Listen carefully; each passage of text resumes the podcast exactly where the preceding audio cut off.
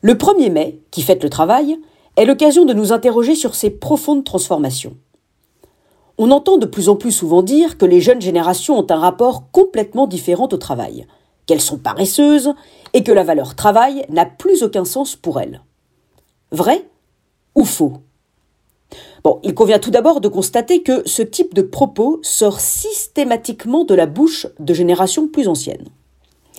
Ce regard négatif sur la jeunesse n'est pas nouveau, puisque Socrate déjà disait que nos jeunes aiment le luxe, ont de mauvaises manières, se moquent de l'autorité et n'ont aucun respect pour l'âge.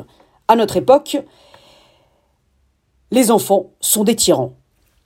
Hésiode, en 720 avant l'ère chrétienne, écrivait Je n'ai plus aucun espoir pour l'avenir de notre pays si la jeunesse d'aujourd'hui prend le commandement demain, parce que cette jeunesse est insupportable, sans retenue, simplement terrible. Cela étant dit, il semblerait que, loin d'être paresseuses, les nouvelles générations pourraient bien être beaucoup plus exigeantes dans leur rapport au travail.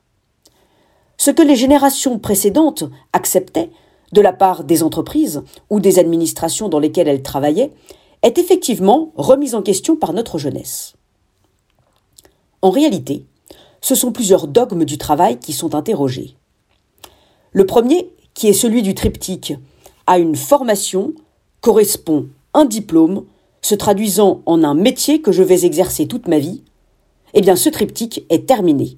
Les jeunes veulent vivre mille vies professionnelles en une. Le second est celui de la division du travail. Adam Smith nous avait promis que cela augmentait la productivité. Alors, soit dit en passant, il n'avait rien inventé, car Platon, des siècles avant lui, disait que l'on fait mieux une chose lorsque chacun ne fait qu'une seule chose.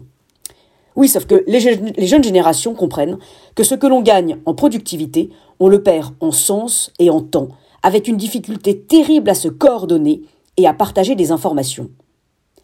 Les jeunes générations vont inventer l'hybridation du travail. Et elles n'ont aucun mal à être ce que j'appelle des centaures, des figures hybrides, c'est-à-dire avoir un pied dans plusieurs mondes. Et si l'on arrêtait de regarder notre jeunesse avec des yeux désespérés, et si on lui faisait enfin un peu confiance?